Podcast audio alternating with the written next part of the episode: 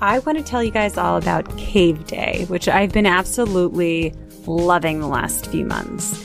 I joined Cave Day after reading Atomic Habits by James Clear. You might have even heard me mention Cave Day during the Atomic Habits five part miniseries.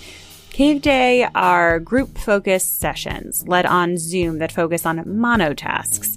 So, have you ever had a task where you constantly feel just distracted by Instagram, your phone, text messages, TikTok? It takes you forever to do something super simple. Cave Day asks you to put your phone somewhere where we can't see it and focus on the one task ahead of you for the period of time you're in the cave. I take it one step further and use one of their weekly planning workshops to decide on my goals for the week breaking them down into monotasks, and planning out my week of caves so I can get it all done. I've never been so productive. You can do one, you can sign up for one, two, or three hour long sprints, depending on the task in front of you. And it doesn't even have to be work. Let it be that yoga session you keep pushing off, or meditating, or making a fun lunch but have other people there to be accountable. I work from home, and sometimes, especially with this podcast, it often feels like I'm doing everything on my own. So, logging into these focus sessions, seeing other people work, using cave day strategies and techniques and routines that help me stay on top of it. I feel like it's just a no brainer. Join me today. Try the first month for only a dollar or your first three months for only $40. I get so much work done in the cave without feeling burned out. The link is in my show notes for the discount.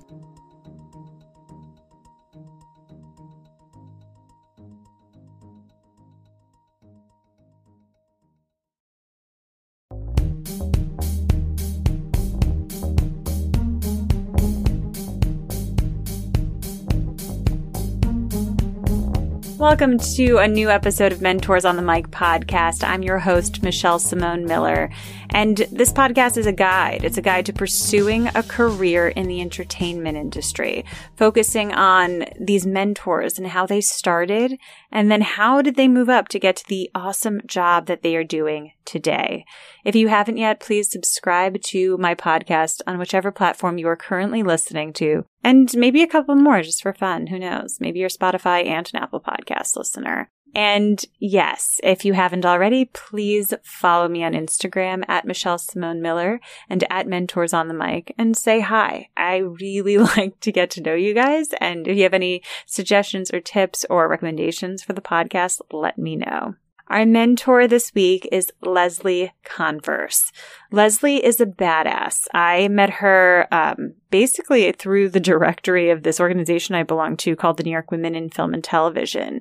She is both a producer and a post production supervisor. She tells us about her start in the industry, assisting director Frank Oz on movies such as The Indian in the Cupboard, In and Out starring Kevin Kline, and Bowfinger, starring Steve Martin and Eddie Murphy. She goes into how she started as a post production supervisor and what that normally entails, and working closely with amazing directors such as Ron Howard, Steven Soderbergh, Frank Oz, Noah Baumbach, and more. She has worked on incredible films such as Marriage Story with Adam Driver, Scarlett Johansson, Laura Dern, Ray Liotta, and Alan Alda, the Laundromat with Meryl Streep, Gary Oldman, Antonio Banderas, David Schwimmer, and more. The Stepford Wives, starring Nicole Kidman, Bette Midler, and Matthew Broderick, just to name a few. She also discusses getting into producing and how much of a commitment that means, especially as a mother. And one of her latest projects was Noah Baumbach's White Noise, starring Adam Driver and Greta Gerwig, which she was a post production supervisor and executive producer. In this episode, we dive into Leslie's incredibly interesting career and one possible path to production that many people might not even think about. As an actor, I truthfully really didn't know that much about post production. I, I, know about a little bit about editing, color correction, ADR or looping, where actors go into a studio and record pickup lines or additional lines to be placed back into the film or show. But that's kind of it. In fact, Leslie introduced the idea of group looping to me, which we dive into on the episode. Without further ado, here's Leslie Converse. Hi, Leslie. Welcome to Mentors on the Mic podcast. Thank you for being here. Hi, Michelle. Thank you so much for having me. I'm very excited about this. Um, I feel like I, I've interviewed so many people in on this podcast, but I don't think I've ever interviewed anyone with the type of position you have. So I feel like I'm learning about this in a different way. I'm learning this with the audience. So mm-hmm. thank you so much for coming on. Um, my first question that I mm-hmm. always ask, just as a matter of tradition mm-hmm. and habit, is what was your first role in the entertainment industry? Uh, well, if you talk about small entertainment industry that one does when one's in one's hometown before you head off, uh, I was, came of age in the uh, late 80s and early 90s, which is dating myself, but uh, we had local cable access television. And uh, that was what you did if you wanted to work in the uh, industry with air quotes at that particular stage of the game is the closest you could get because I was growing up in small town New Hampshire. And the uh, guy who ran the local station basically didn't like doing the classes to teach the community how to use the equipment. Mm-hmm. So I learned it and started doing that on his behalf. And so that was sort of the first thing I did on that level. And yeah. then in terms of actually working on a project that people might have seen or heard of. Uh, when I was fresh out of film school, I was the director's assistant to Frank Oz on The Indian in the Cupboard, which oh. came out of working at Jim Henson Productions sort of part time as a kind of production coordinator while I was in college. So, you know. Whew, so many things there. I love it. I love it. I'm gonna I'm gonna mm-hmm. ask you about all of it if you don't mind. Sure. So so when you studied, mm-hmm. when you first worked, you know, at sort of this local cable mm-hmm. news station, mm-hmm. is it news or just? It was just, it was just, a, it was cable yeah, access, you know, between access. two ferns kind of thing. You know, it was that. Oh, yeah. and then what sort of equipment were you teaching on? Just so oh, out, out of curiosity as to what you were getting better at, what skills you were developing um, there. Well, it was a little bit of everything because, of course, that's homemade television. It was the, uh, you know, the, the, the, three tube cameras that were studio cameras, and you couldn't take them out into the field. Um, editing on three quarter inch tape, things like that. It was before nonlinear editing came on, but it was still computer assisted editing. So mm. it was probably the shooting and the editing that were the most yeah, accessible because that's what everybody needed to do. There wasn't very much by way of producing or production design or lighting, yeah. even. You know, you learned how to set up basic field equipment, you know, get what you needed, and then go back, put it together into a segment that you could then broadcast for the 12 people watching community access television. Got it. And mm-hmm. doing this, is that when you decided you want to go to film school or? No, I, I actually knew I wanted to work in movies before that. And the cable access station was the nearest proxy there was where I was growing up. No, I, uh, I think I wanted to work in films the minute I realized you could make a living at it. It's like, oh, you get paid for that, you know, and sort of uh, that sort of set the trajectory. So, like I said, cable access was the closest I could get. And I've had a similar moment as an actor where I was like, oh, you get paid to do yeah. this thing that we do for fun. Mm-hmm. This is great. Right.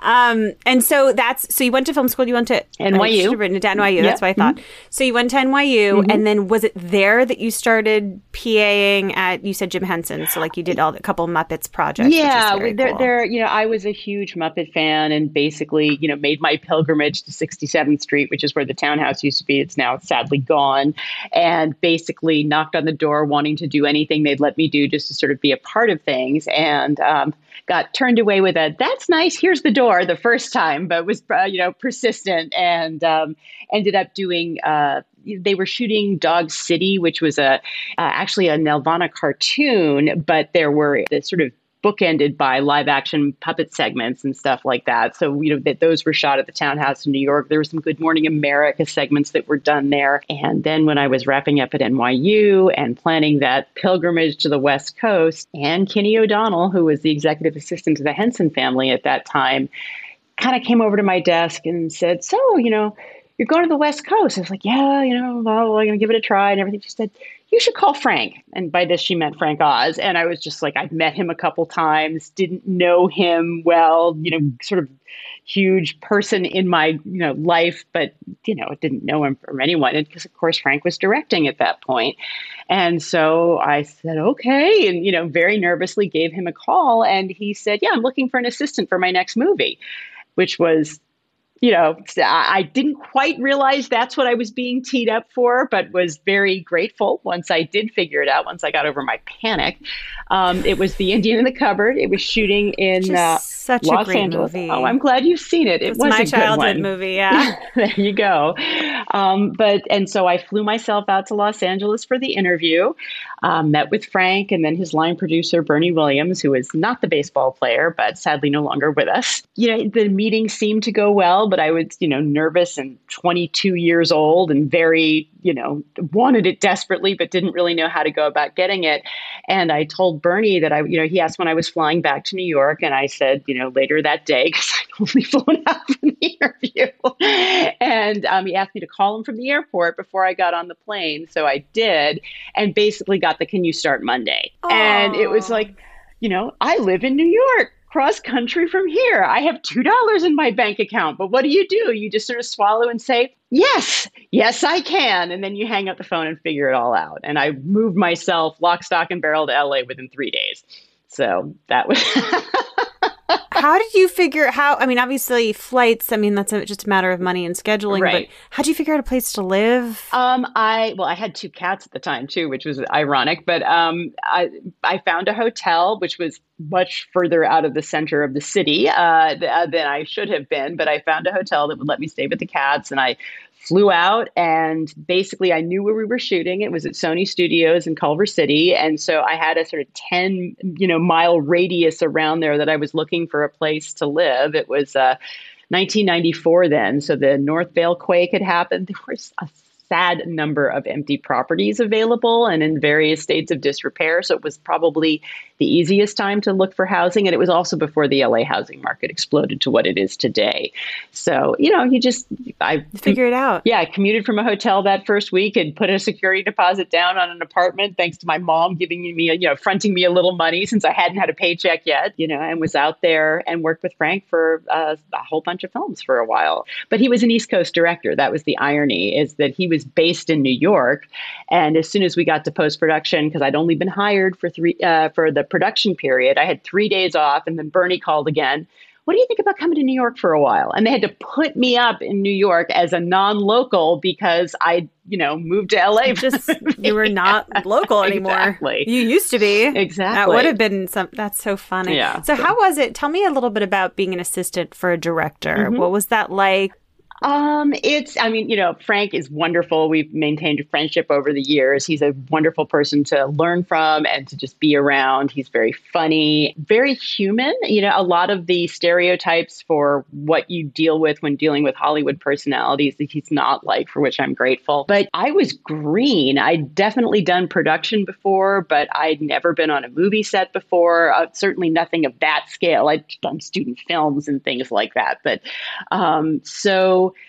at least for me, you just sort of keep your mouth shut and watch and learn and figure out a lot of what's going on, what the process is, what the different departments do, how communication flows is probably the single biggest one because if you don't copy everyone on the planet, it wasn't emails back then, but you know, on that memo, then someone is snubbed and doesn't know what's going on and feels left out of the chain of command. I mean, it's all very fascinating as you sort of figure it out. So, Indian was also, you know, it didn't have gigantic stars or anything like that. So, we didn't have a very tense set. It was, you know, relatively relaxed and comfortable.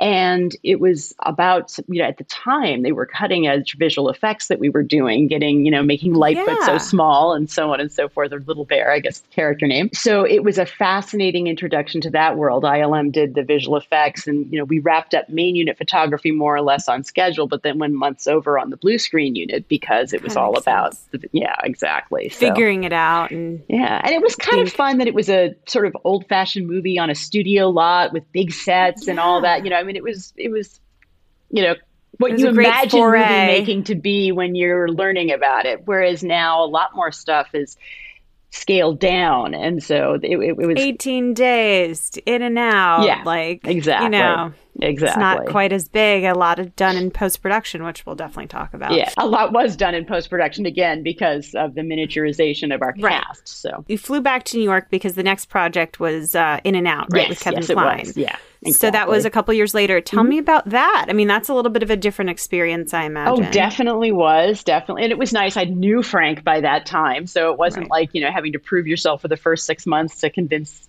everyone that you had a brain in your head.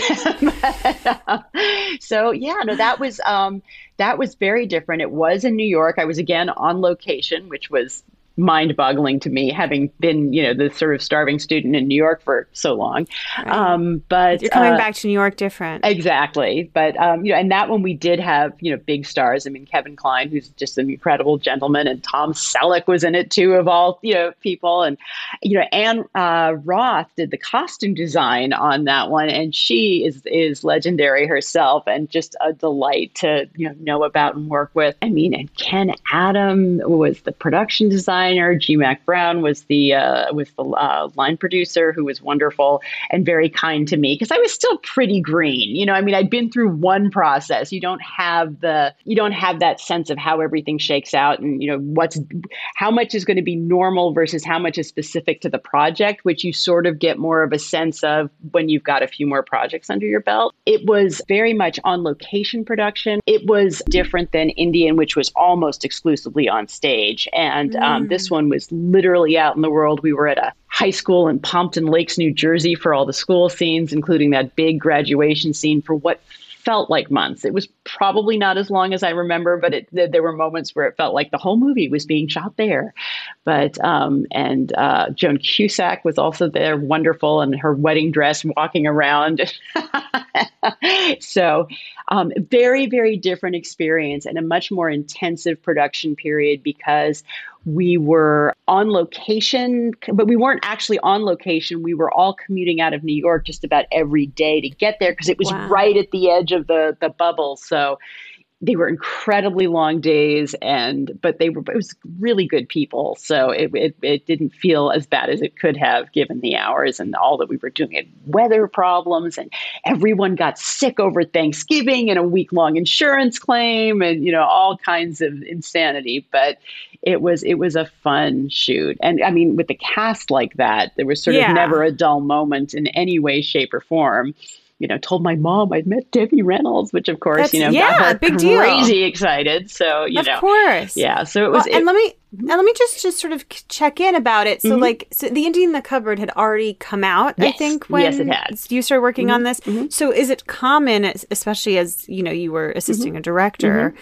is it common for like that whole process of a film to be done before taking on a new project. Like the, the project after this was Bowfinger, right? Uh, yes, it was. So, yeah, no, and Frank didn't really have. I mean, he he didn't have a standing production company. He had a deal at Touchstone, if memory serves, um, through Indian and In and Out, and it may have continued through Bowfinger. I can't remember, but he didn't keep a standing assistant. So I actually had time off between uh, the things and would go and do my own stuff or whatever uh, in the interim. But he's not a huge fan of development. He gets frustrated if you put all kinds of time and energy into developing a project and then it doesn't, you know, go. So he would sort of, you know, he he was basically when he was looking to do things, he was looking for scripts that were close to ready so that it wasn't going to be a 10 year process of developing something that didn't get off the ground. So, again, I was early with him. I don't think In and Out was on the radar by the time The Indian in the Cupboard was wrapping up. You know, he had young children. So, the idea that, okay, now he's done with his movie, he's going to go disappear for a while and live his life. Um, so, yeah, it wasn't something that, and again, if it was set up at that time, I may not have known because I was just still the coffee girl assistant curious. mostly. Yeah. But yeah. And so the next one was Bowfinger with Steve Martin and Eddie Murphy. Yes. How was that experience? Oh, that one was a lot of fun. Um, it was just, I mean, Frank and Steve are old friends, so you have that wonderful camaraderie there. Michelle Venitas was our first AD. She'd also done Indian in the Cupboard, but it was her second film. Bowfinger was with Frank, and they just got on like gangbusters. One of my favorite editors who I got to meet on, uh, you know, came on for Bowfinger, Rick Pearson, and he went on and did the score with Frank as well. Um, Bernie was also, uh, you know, uh, executive producing that one, and so it felt like kind of like you know yeah. getting a, a, lot of you know people who knew each other well back together. And the film itself was so much about camaraderie and fun that um, yeah. it was just it was it was a fun one. I mean, I will always have this amazing image of that parking garage garage with the dog in the high heels because Frank was holding, um, you know, those glow sticks, you know, and, and sort of directing, but like off to the side, but trying to get them to pace it exactly right. So he, you know, it was it was like he was doing semaphore with glow sticks to, you know, get them to pace along with the uh, with the, what he wanted for to be intercut with Eddie's stuff, and um, you know, it was it was that one was one of the most fun experiences I've ever had. Just you know, shooting a film. Aww. So yeah. Well, so so during this time, this is mm-hmm. obviously this is now your third project with with uh, Mr. Oz with mm-hmm. Frank Oz. Mm-hmm. So so at this point, are you starting to go like, well, let me figure out what I want to do, or like a little bit, because um, that's when you started doing mm-hmm. post production supervising, I right? Think, for the right. First time. Well, it was sort of twofold. On the one hand, on In and Out, the post supervisor on that was actually um, he was very friendly and warm, and you know, sort of talked to me. You know, I, and it's smaller in post. You know, in production, there's 200 people on any given day milling about, and they all have very specific jobs and need to be at the right place at the right moment. Post production, it's about the director and the editor being locked in a room so they can work their way through the, the, the cut. And um, there's more time to learn a little bit more in depth because it's one straight line that you're taking to get it, you know, to completion, as opposed to 50 people trying to aim at a bullseye all at once from very disparate areas. So I'd learned a lot about post from Michael and um, going through the whole in and out process. And um, was kind of interested in giving it a shot. You know, I was feeling I, I had gotten to the stage where you know, just getting coffee and keeping one individual schedule was a little bit, you know, understimulating perhaps. And Frank also because he at that time lived up in Connecticut and the director's cut was a time period where he would request the cutting room be set up near his home so he could have some more time with his kids. And so there was basically you had to, you know, find office space, build infrastructure, set the whole thing up. And I'd been through that two times at that point, you know, on Indian the Cupboard having nothing to do with it um, on, but on In and Out, being able to see how it was done. And so by the time it came along for Bowfinger, I kind of knew the drill and was able to set it up. And, um, you know, I was just eager to find some way to take on more responsibility and feel useful and more a part of the process. So. Well, so you definitely alluded to it a little bit mm-hmm. there, but just for the audience, can you define then what the role of post production supervisor is and what the responsibilities are? Well, yeah, I mean, and it does it varies from from film to film in terms of what people are looking for. In some cases, your post supervisor is practically your you know your post producer, the you know the only person who's doing the day to day work of getting everything done. And other times, there are some studios who think they're basically hiring a travel secretary who also books ADR. So it it has a wide pendulum in terms of what it's uh, covers, but really um, it's very similar to what the UPM is for production, the post supervisor is for post. Now, again, it's much smaller. You know, the UPM's got a staff and a production up because they need that to be able to just deal with the sheer volume of all that's, you know, passing across their desk and that they're responsible for. In post, it's much smaller. It's like five people most of the time and then you have you know additional outside vendors that you're also coordinating and you know working things through. But you're responsible for the post budget you're responsible for the post schedule. Um, the studios very often you know like to basically create the plan and it's your job to execute it in terms of you know what's done when and how and what your benchmark schedule things are to hit and ultimately deliver the finished film.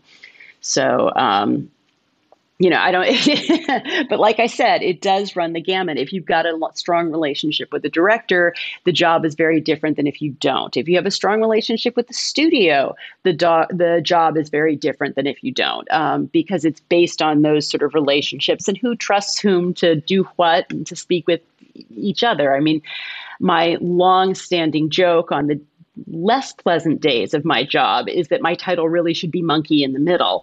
But, um, you know, at the same time, you know, it, it's at its most basic, it's about communicating and providing that sort of fulcrum between studio expectations, director's intentions, and coming up with a practical map to get from A to B that covers both.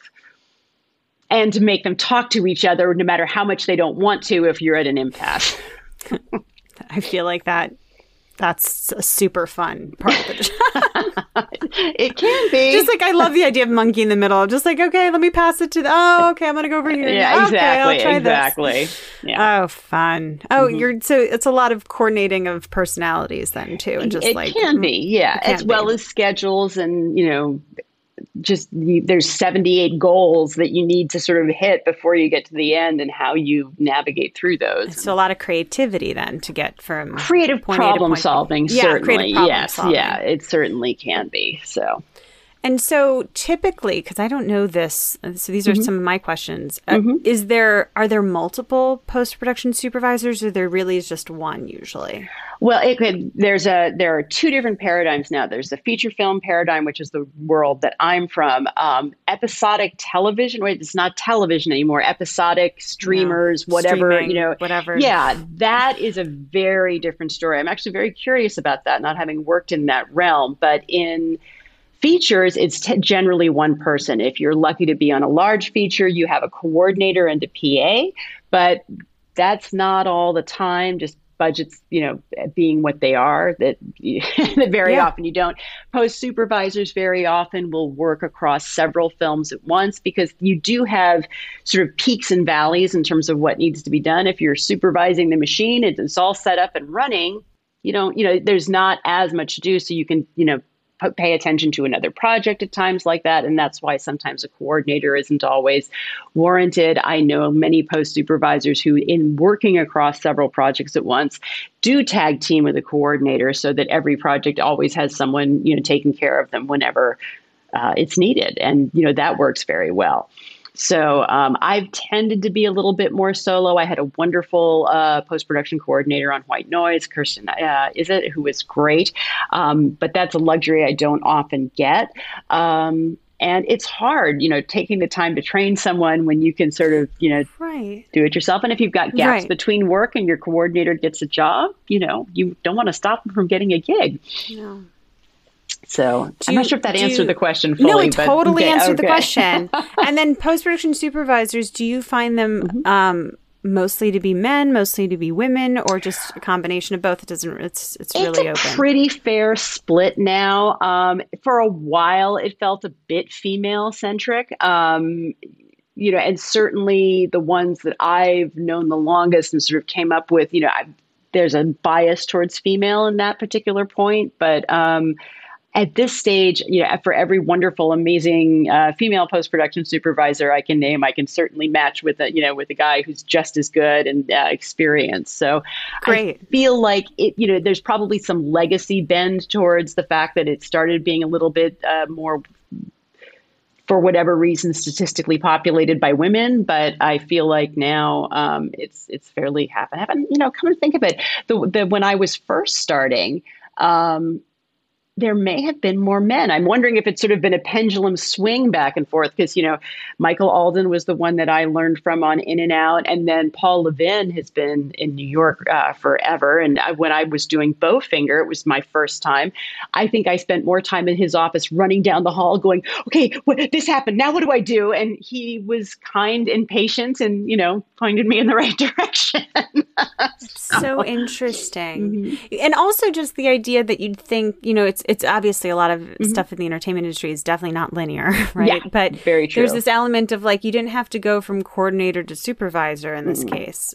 Right. I think that was part of what was appealing to me about it when I was looking to make the the sort of um, moving out of the assistant position into something that I felt like I could actually be wrangling as opposed to the idea of coordinating for a long time um, to be able to make that leap was probably not as appealing. And, you know, post is it's very different from production, but it's very it, it's an exciting, creative you know phase to sort of be through. So I've always enjoyed post and sort of seeing yeah. the clay stop just being a mound of dailies, you know, and starting to form you know, into feel something. yeah, feel like a film. Exactly. Well, I've always been told. I don't remember who said it initially, but I've definitely quoted this a couple times. But I, I have heard that like you know, there's films. There's like three films in sort of the process of mm-hmm. production. Mm-hmm. There's pre-production film, production film and post production film. So mm-hmm. it's this interesting thing of like you guys are taking this film that people went in thinking it would look a certain way and then Right. filming went okay it's going to look like this Mhm. and then really post is where it becomes the film that we see Yes.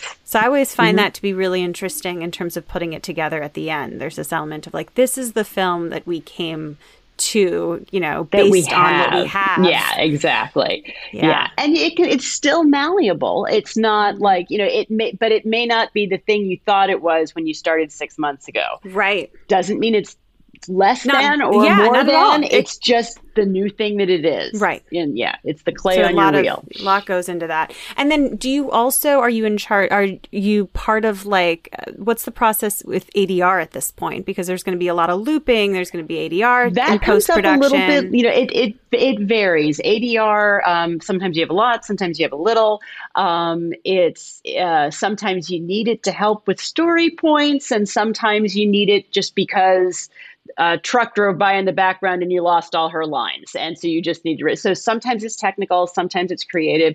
It is one of the most efficient ways of tightening or redirecting your story without having to go to a full-fledged reshoot if it's just like nobody ever said who tim was. Can't we put some line in there so we know who we're, we're talking about when we say tim? You know sometimes it and it can be uh, you know very incisive that way and other times you know it can be relied on a little too heavily to try and put stuff in the film that's not there. So it's a tool like any other. It can be used for good or evil but for um, sure. but and depending on where you are in the process basically um, you know the director and editor lock themselves away for 10 odd weeks for your director's cut some directors get their you know especially if they're working with an editor they know and love and have a relationship with they can have a cut ready within a few weeks you know relying heavily on what the editor has done already and with some tweaking and pushing and pulling with the director. And then very often is when you may get a request for a friends and family screening or some sort of small the director will share uh, the film with some small group of close associates. It, you know, you don't have to show the studio until you're at the end of the ten weeks uh, sort of phase, by and large. And the minute you start showing your film to anyone who's not the editor sitting next to you, that's when the ADR requests start coming because you do want that little story point, or you do need her to say, "But I can't on Tuesday," or whatever the line is. That it, and that can be done with temp ADR. I mean, I've put my voice in more films, you know, just you know, but it pops if it's not the actual actor. So if you're gonna if, if you're gonna do anything that's more than like five people sitting in the cutting room with you, very often you'll want to get an actor in just to sort of smooth over that. And then the and then each time you reach a screening point, there's similar areas where there's a new plot point, or we change that line, or she's not cha- looking for a purple slipper anymore. Now it's orange, whatever. And you just need to have those little tweaks. So that is where it can come up early in production. By and I'm sorry, in post. In By post. and large, it comes up later though once your cut is locked because that's when you do all your technical fixes. That's when a poor actor might get called in for four or six or ten hours of replacing dialogue because of the generator in the background that they couldn't find a way to Right. silence when they were shooting. And that's the sort of longer technical ADR that then you do you know roll all of your uh, you know y- your story points and things into as well because sometimes you'll get the story points recorded on an iphone from your actor friend who you know will do it for you and then email it to you but then you got to replace it with a you know Right. studio recording It's like a it's like a yeah Right. a hold a temporary hold. and of course, there's also loop group, which is what when you bring in a group of actors who aren't necessarily in the film, they are voices to flesh out the whole world around you, and they have to be well cast, well organized, able to fulfill the diverse range of whatever types of stuff you might need to fill the film with, whether it's cheering at a sports event, townspeople walking by. Um, if you go to an exotic locale and you need people who have a particular accent or knowledge of a particular area or subject matter, they breathe a lot of life into the film because that's where you start to feel, you know, the, all of sound helps you feel the world around you. Yeah. But yeah, but that's where actors' voices are part of the paints in the or on the palette that that do that fleshing out and making the world feel real. And that usually you also do close to lock pictures so you do it once because it's a large group of people sort of coming in and having to and you want to do what you really need but every once in a while you need something for a preview so sometimes you do it twice So interesting. Well, if you ever, I should say this, if you ever need just like an extra actor, you know another one in New York, you could just call. So I'll bear that I'm, in mind. I'm there. Yes, but that's so interesting how it mm-hmm. all comes together and mm-hmm. just this idea of a loop group, which I never really thought about. But I mean, I've done ADR for films that I've been in, but Sure. I've never thought about like the extra, mm-hmm. the looping, the the crowds, if you will, that come with it. Exactly. You know, if That's someone's so giving a sermon and you need amens, you know, that's that's where you get them. They're nobody has the time or the energy by and large to mic people in the background in a scene. You know, you need to hear what, you know, Katharine Hepburn's saying. You can and you can add the rest later. So yeah. Oh, post production, man, it's real. It's a it's a real thing. This is cool. So I'm gonna skip a few years because Mm-hmm. uh, so you've done you were now doing incredible projects um, involving mostly post production at Mm-hmm. This point. yes. And I'm skipping to 2004 because this is when you co-produced the film The Stepford Wives, Mm-hmm. Yes. which is a great movie, great cast. I mean, a lot of the movies you've worked on have fantastic casts, Oh, mind you. well. But like Nicole Mi- uh, Kidman, Bette Midler, Matthew Broderick, um, Mm-hmm. Right. and this was also directed by Frank Oz. Yes, it was. So, did you ask to be a co-producer? What was that entail? Like, how did that like? How did that come about? What was your role as producer now in this? Well, that one was that was that was a, an interesting project for myriad reasons. But um, honestly, at that point, I was starting to actually want to move past post a little bit. I was kind of like, all right, been there, done that, know what I'm doing, and I was wanting to move a little bit up more the producing chain. And so I was still with Frank, and in that case, basically was from the first pitch that Scott Rudin and Paul Rudnick gave him about the screenplay and all that. I was actually able to be in the, that meeting and was in all the the sort of writing meetings and stuff like that. So I was more of a you know co-producer in the true sense at that stage of the game, but with the idea that of course I would also oversee post. It had a large visual effects contingent, so I was going to be able to be on top of that as well.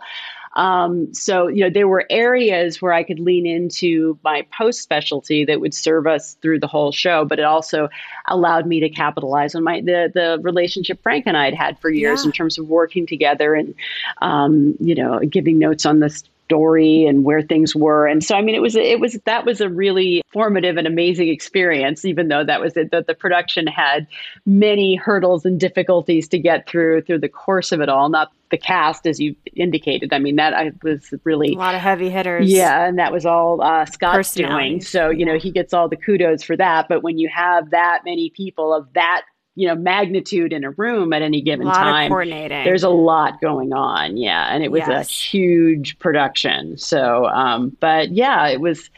You know, it it, it was it was. did it- you did you have a conversation with Frank ahead of time, being like, "I'd like to to do more on this one"? Just- Actually, yeah, and I was actually going to be an associate producer on it, but the show went on so long, um, and I was involved in it that it was actually Scott who bumped me up to co-producer. So that was a very nice thing to have happen on the show, and uh, yeah, And so then my next question for that would be when does post production supervising tend to start? Because I mean a lot of people would think it'd be after the movie wraps, but it could start No. right, yeah. the the sort of standard paradigm if you have the funds or the foresight and preferably both is normally you should have your post person picked out in pre in pre-production and your post supervisor and not every studio agrees but this is my opinion your post uh, supervisor should go over the post production budget and the post production schedule after reading the script and having a conversation with the director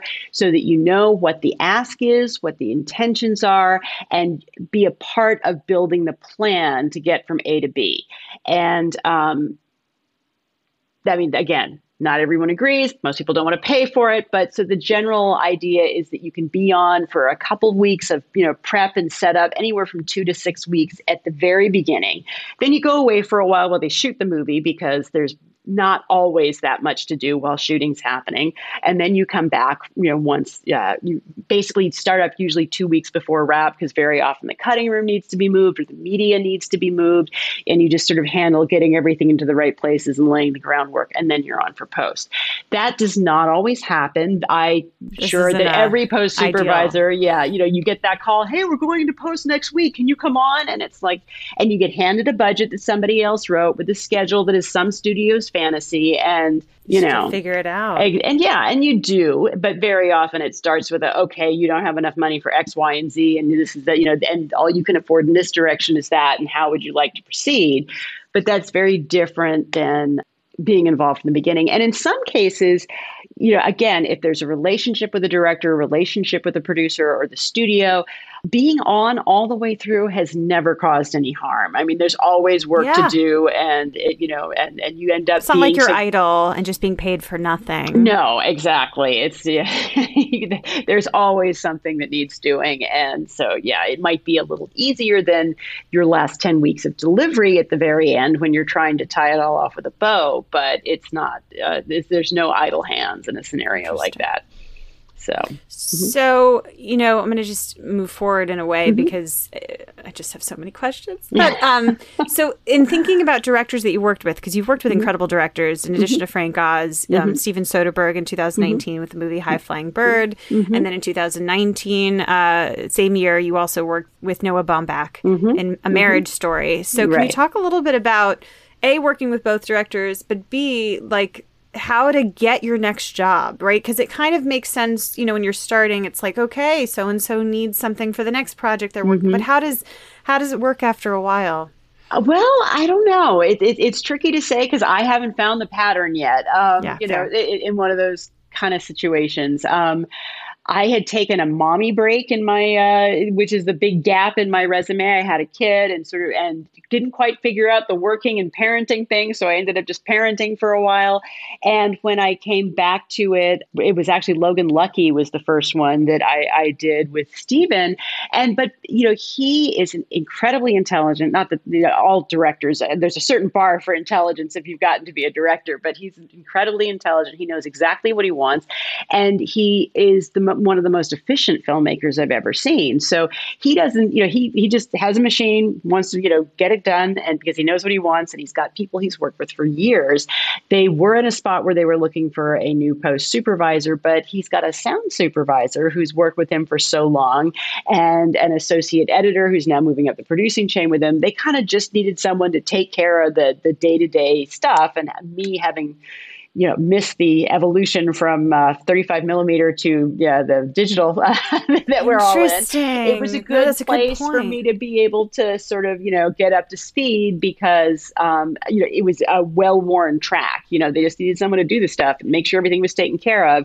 Um, but you know and that gave me a great opportunity to learn about everything i'd missed.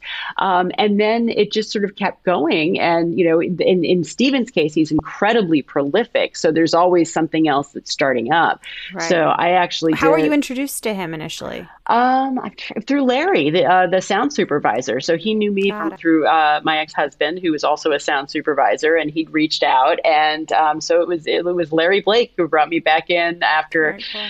you know years in the uh, motherhood realm, and worked with him on you know a number of those projects with Steven. I don't think he did uh, High Flying Bird or um, Let Them All Talk or Unsane, but he did you know, he did uh, Logan Lucky, Laundromat, and I Oh yeah, laundromat. And- and No Sudden Move. too. Exactly. Yeah, So- so good. yeah, so Lots of great. I mean, it, and it's interesting because I, I really didn't know about the relationship that post Mm-hmm. production supervisor and director have. So it does make sense that you're. I mean, especially in Steven Soderbergh's case, because I have heard that he uses a lot of the same Mm-hmm. Yeah. Mm-hmm. people again and again. But in general, like you're you're creating these relationships with people. So then the next one's Noah Baumbach, which you worked with on a couple of projects. So how was that? Tell me about working on that project. I loved that movie. Marriage Story was really amazing. I can remember, uh, I knew the previous post supervisor on that, Catherine Farrell, who's a dear friend of mine. She had done several, she, I think she did Mistress America. Was it while we were young? I can't remember which ones, but in Meyerowitz, she certainly had done Meyerowitz. She'd done a number of films with him. She couldn't take on Marriage Story as it was coming along. And so she called me and that sort of said, you know, when you can't do a show for someone, you try and replace yourself reasonably well. And for whatever reason, her pick was me. And um, so I, you know, it was a simple matter of meeting with Noah and his then editor, Jennifer Lame, who was wonderful. You know, I really kind of just came on to help out, do what I could. You know, he's an, inc- again, I, it, I feel ridiculous always saying No, incredibly he's intelligent, but he's very incredibly incredibly intelligent. intelligent, very precise, uh, specific He also knows what he wants from he what does I've know what he wants interviews. and he's you know always got his own path to get there and it's not always like the paths you've trod before. And you know you just figure out how to you know find a new way to walk sometimes but you know it obviously it's in service of a film that's worth it. So yeah it was a that one was just sort of very starting cold. Uh, he takes a longer to edit than he did he goes a little bit past the 10 weeks that's that's sort of normal. So in the beginning it was just you know very perfunctory providing the little things they needed but they were kind of in their bunker uh, cutting for a long time. And then when we came out of it you know, got to see the film. And I mean, I'd read the screenplay before I started and enjoyed it very much. But the film, you know, elevated it as you it's hope different every when you yeah, exactly as with... you hope every uh, film does. So you know, it was really obvious that it was quite special very early on. From there, we just started finishing it, and he bumped me up to associate producer. I was going to ask that. about yeah, that. There yeah, was a bump there too. Exactly, which I didn't expect, and I was incredibly touched by and grateful for that. That uh, that he seemed to enjoy what you know what I was doing and so on and so forth. And and it went on a long time. I remember that because we uh, the, the, the cutting process took a while. And then because we were sort of late in our schedule we missed some availabilities with sound and with our colorists. So we had to sort of protract a little bit on the other side to be able to you know come back around to their next availabilities. Yeah it was a, an amazing amazing experience. And got to meet Alan Alda which was one of the nicest oh, most so... uh, you know charismatic charismatic people I've ever stood in the presence of. He was just amazing. And I mean, it was five whole minutes, but still, it was great. it was a great five minutes. it was. It was. So. Oh, so good. And go. then right after, I believe, was uh, Hillbilly Elegy, right? Yes, it was. Yes, it so was. Starring Amy Adams, Glenn Amy Close, Glenn Close, directed yes. by Ron Howard. Exactly. So how was that? I mean, oh. listen, like the directors you've worked with. oh, he's just silly. An, he's an incredibly nice guy, just very warm and accessible, and you know treats everyone incredibly well. Just a real delight to sort of be around. He had uh, his producer, Bill O'Connor, who was also very much a part of Post and was great to work with. Uh, James Wilcox was the editor on that. And he was, again, we just great people, fun to be around, great at their jobs, but just an incredibly warm environment. That one was, you know, a good experience, but that's the one the pandemic hit during. We had just finished a weeks of re- a week of reshoots. They'd gone, I think they shot them in LA. I was still in New York with Post. Well, it's good and that they just finished the reshoots. Y- Yes, it was. I think they shot one day longer than the general Netflix shutdown just because they only had the one day left. So we got that done. And that was the show where you had to figure out how to take your cutting room and send it to 10 separate houses, uh, you know, homes, people working from home remotely, which we'd never done before. And of course, I also remember the humor. We all thought it was just for a couple of weeks. Yeah. yeah. Could, no one could ever imagine what that no, turned into. Exactly. But how was it for you sort of trying to adjust then to get like to working from home, everyone working from home? It was, it was doable, uh, which was surprising. It was possible to do. The, it, it cut out a lot of the collaboration, interaction, and and part of what's fun about filmmaking. And I felt like I was stapled to my desk at home from about eight in the morning till eight o'clock at night, and then I'd forget to feed my son lunch because yeah, I was going to ask because your kids in the other room, exactly, so it's like it's not doing jarring. schoolwork. Exactly. Right. Yeah, no, it was it was just like you know you'd have your grade on your iPad, the mix on your laptop, and then a Zoom connection on your phone, and try. It was just not my favorite thing, um, and it you know, it took away the the sort of collaborative aspects of it. Yeah, it was not. It was. I mean, we got through it, and it felt kind Yeah. of like an accomplishment to get through it. And I didn't have to commute for six months, which was kind of cool. Right. But yeah, it's. I'm. I'm glad to be back in person. And are you mostly local to New York at this point? Like, do Mm-hmm. Yeah. you want to travel anywhere? Is it Um, not? I will. I would like to in the future, but my son is now 15 years old, and when I yeah. did White Noise, I was on that in production as well. So I was in Cleveland for eight Well, months. so let's talk about that because because that's my next question anyway. Oh, okay, it's my got last it. Mm-hmm. question. Was Noah Baumbach's film White Noise, which came out last year uh, Yes. with Adam Driver, Greta Gerwig. Exactly. Um, can, so so yeah, tell us about that. So it was on location. You were also executive producer. So I just wanted to add that too for Oh, context. Thank you. So you went to Cleveland for this? Uh, went to Cleveland for it. Yeah, the book was sort of loosely set in you know, Ohio generically, Yeah. Chagrin Falls, which was right near where we were. You know, I think that Don DeLillo had said at one point that was basically the town. Um, we spent a lot of time prepping that because it was also pandemic time, so everything to do took 400 times longer. And there was also a general thought that, well, if there's vaccines by the time we start shooting, maybe this this won't be so bad. But it was an interesting. It's a screenplay that I, that you never know how you'd react to if you'd read it before the pandemic, if that makes any sense. Which was right. interesting with their whole the the whole second act being about the town-wide evacuation and toxic chemicals right. and life being turned upside down. So that was an interesting thing. But um, yeah, so the first few months was like Jess Gonchor, our production designer, driving all over looking for the right place to shoot the film, and uh, you know Noah was. Uh, I think he was sort of polishing up the script and really thinking mostly about casting at that point and starting to pull in the department heads. Our line producer was Brian Bell, who came on board and sort of gave everything structure and form and you know momentum, which was fantastic. Yeah, it was a long, long slog in Cleveland, um, which God, I mean, it was it, was so long. I've never been on a film, you know, because we've been doing the prep and then production and post, which took a year of its own. I was on it for two and a half years, so it's all sort of blurs together. But yeah, we were in Georgia for the train stuff that we shot. So it was just, it was, I loved being back in production again and having a lot to do there.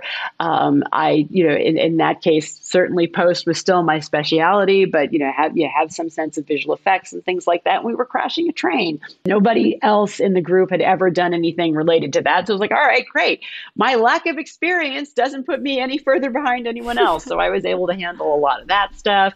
Um, and yeah, it was a, it was a huge, complicated, um, thoughtful production. And um, so it, it took a lot of time and energy. But that was where, as much as I liked getting back into production again, when I came home, my son, who was 12 when I started the film, was when, when I was done with the project, he we had his 15th birthday. And I just had that moment of, oh my God, he's going to be in college in two and a half years certainly I can wait two and a half years before pushing too hard for next steps and things like that to be able to uh, go out again. So that's where it's like, yeah, I want to stay in New York for two and a half more years. Then I'll be wide open. well, no, that's really mm-hmm. listen. There's that's great to know about yourself, and mm-hmm. it's cool that you've you know come to that conclusion, and that you still want to travel, just not now. Oh yeah, just, definitely. Well, I mean, you want to go places to make the film, and when you're on location, that it's it's insular in a good community building kind of way with your crew, but you also get to you know, explore someplace new. You really feel like you're sort of on a mission and doing something um, uncharted when you go on location somewhere and you figure it all out in that new space. And, uh, you know, that's exciting. And so, just to clarify again, mm-hmm. so as executive producer now, what are some of your roles and responsibilities that might have been different than previous? Is, is it a lot to do with being on location, being yeah, being there and being part more. of the producing team for the film, the decisions that comes up, you know, in terms of yeah, how do you stay on budget? What changes with the schedule? I mean, you've got that there's so many more people in production, so there's a lot of input to take in, and a lot of people. You know, your AD is handling the schedule, the line producer's handling the budget, but it's still a sort of overall conversation about everything, um, and you know dealing with whatever uh, in that case it was the relationship was the, with the director. So it was about what you know noah wanted and noah needed and how to best facilitate things. And i was probably the one who dealt with the you know like the train. Nobody knew what we were doing with the train. So okay that i wrangled because just became your exactly because it, you know it was something sort of outside the normal roles and where things were at. So it gave me a place like i said where i wasn't um, working at a deficit because nobody else knew about it either so yeah. what's your favorite part about being an executive producer in a film, aside from the money and the role and all that stuff? Well, like in terms of day to day. It's just it's it. There's a it's actually not a day to day answer in a funny kind of way because it's the if you're there from the beginning to the end, like from the very beginning of prep to the end when you deliver the film, there's a much greater sense of completion and seeing something through. You know the intention, you know the morass of, you know where it ended up, and that is deeply satisfying um, in a way that if you just come on for post, you like you you inherit all the problems and you do your best to fix them, but the thing that you wished had been green that was purple that maybe you could have affected had you been on earlier you the, uh, the ship has sailed. You can't do anything about it.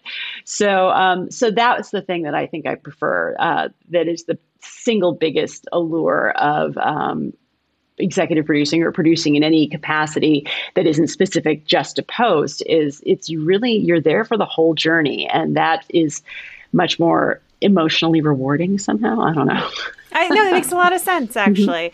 And so, on that note, what's next? What are you working on now, and how can our oh. listeners support you? Uh, well, goodness, um, I'm not used to that. Uh, I'm on one project on. Well, I'm on uh, NDAs on both projects I'm on right now, Fair. so I can't really discuss. But totally um, one is large and studio driven, the other is independent and uh, auteur driven with a director, and they're wildly disparate and i'm enjoying the fact that they're complementary as opposed to anything that conflict. You know it's some new people some old people and uh, but yeah it's, it's pretty much you know monkey in the middle post supervising on both fronts. But um, that's the other thing is when you're an executive producer you can still be a monkey in the middle but you're monkey with a little more power so that's also right. useful.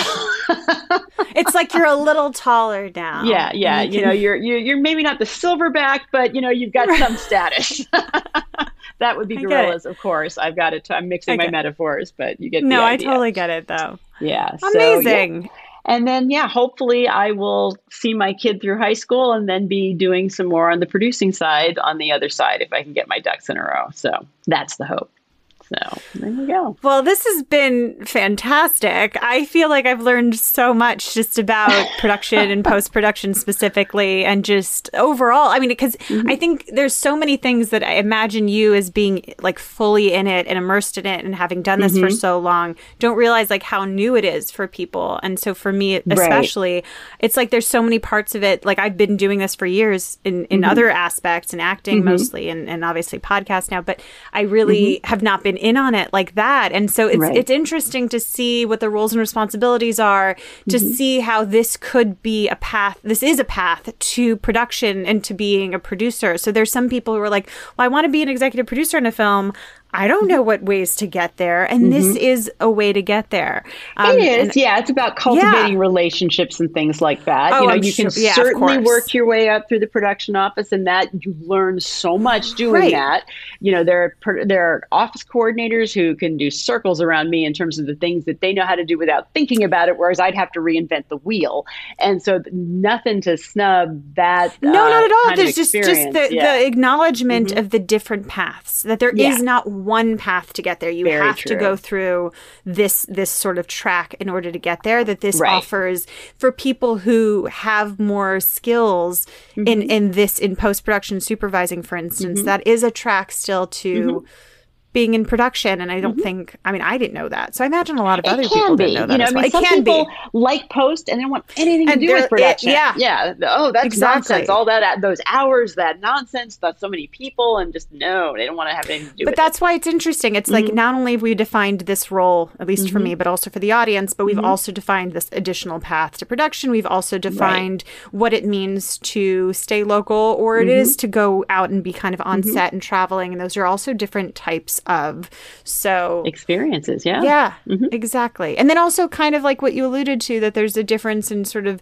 an independent film project as well as a studio project and what mm-hmm. that would look like for your positions. So mm-hmm. these are this is amazing. Thank you. I've learned so much. Well, I'm happy. That glad that glad that it was informative. it was. Well, I'll leave you to it because I've, I've taken you a little bit longer than I intended. But again, right. thank you for coming on, and I appreciate you. I appreciate your time. Thank you. Well, thank you for doing the podcast. I'm glad to hear that someone's out there doing this for people because you know it would have been nice when I was starting if there was a place That's to go. How I felt. yes, exactly, exactly. Good. Amazing. All right. All right. Thanks. I hope you have a wonderful day, thank and you. I'll talk to you soon. We'll stay in touch. You bet. Thank you so much. Take care. Bye. Thank you so much for listening to Mentors on the Mic. If you enjoyed the episode, please share it with a friend in entertainment you know would love it. Let me know what you've learned or what stayed with you on our Instagram at Mentors on the Mic. I love reading your messages. Uh, you can also find me at, at Michelle Simone Miller on Instagram. On both accounts, I'll be sharing even more information about our mentors. Talk to someone about what you learned today who would really appreciate it and send them the episode. Also, if you love the show, please go ahead and leave us a rating and review on iTunes. It really makes a huge difference in growing this. It makes it easier for people to find our podcast, and I love reading your reviews. So thank you so much, and I'll see you next week.